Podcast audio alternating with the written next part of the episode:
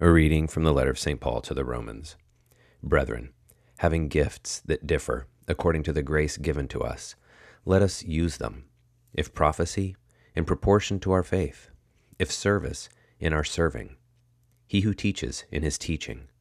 He who exhorts, in his exhortation. He who contributes, in liberality.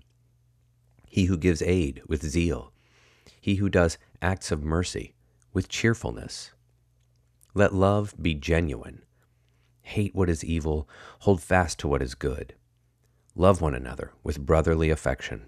Outdo one another in showing honor. Never flag in zeal. Be aglow with the Spirit. Serve the Lord. Rejoice in your hope. Be patient in tribulation. Be constant in prayer. Contribute to the needs of the saints. Practice hospitality. Bless those who persecute you. Bless, and do not curse them.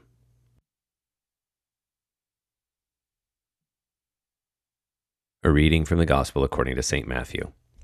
At that time, getting into a boat, Jesus crossed over and came to his own city. And behold, they brought to him a paralytic lying on his bed. And when Jesus saw their faith, he said to the paralytic, Take heart, my son, your sins are forgiven.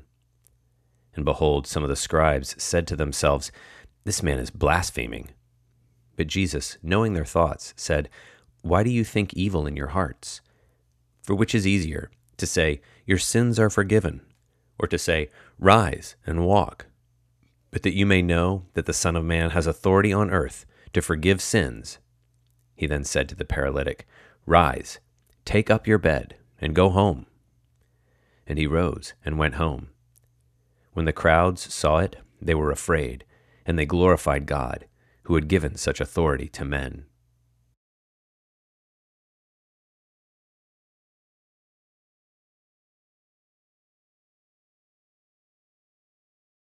And coming to his own country, he taught them in their synagogue.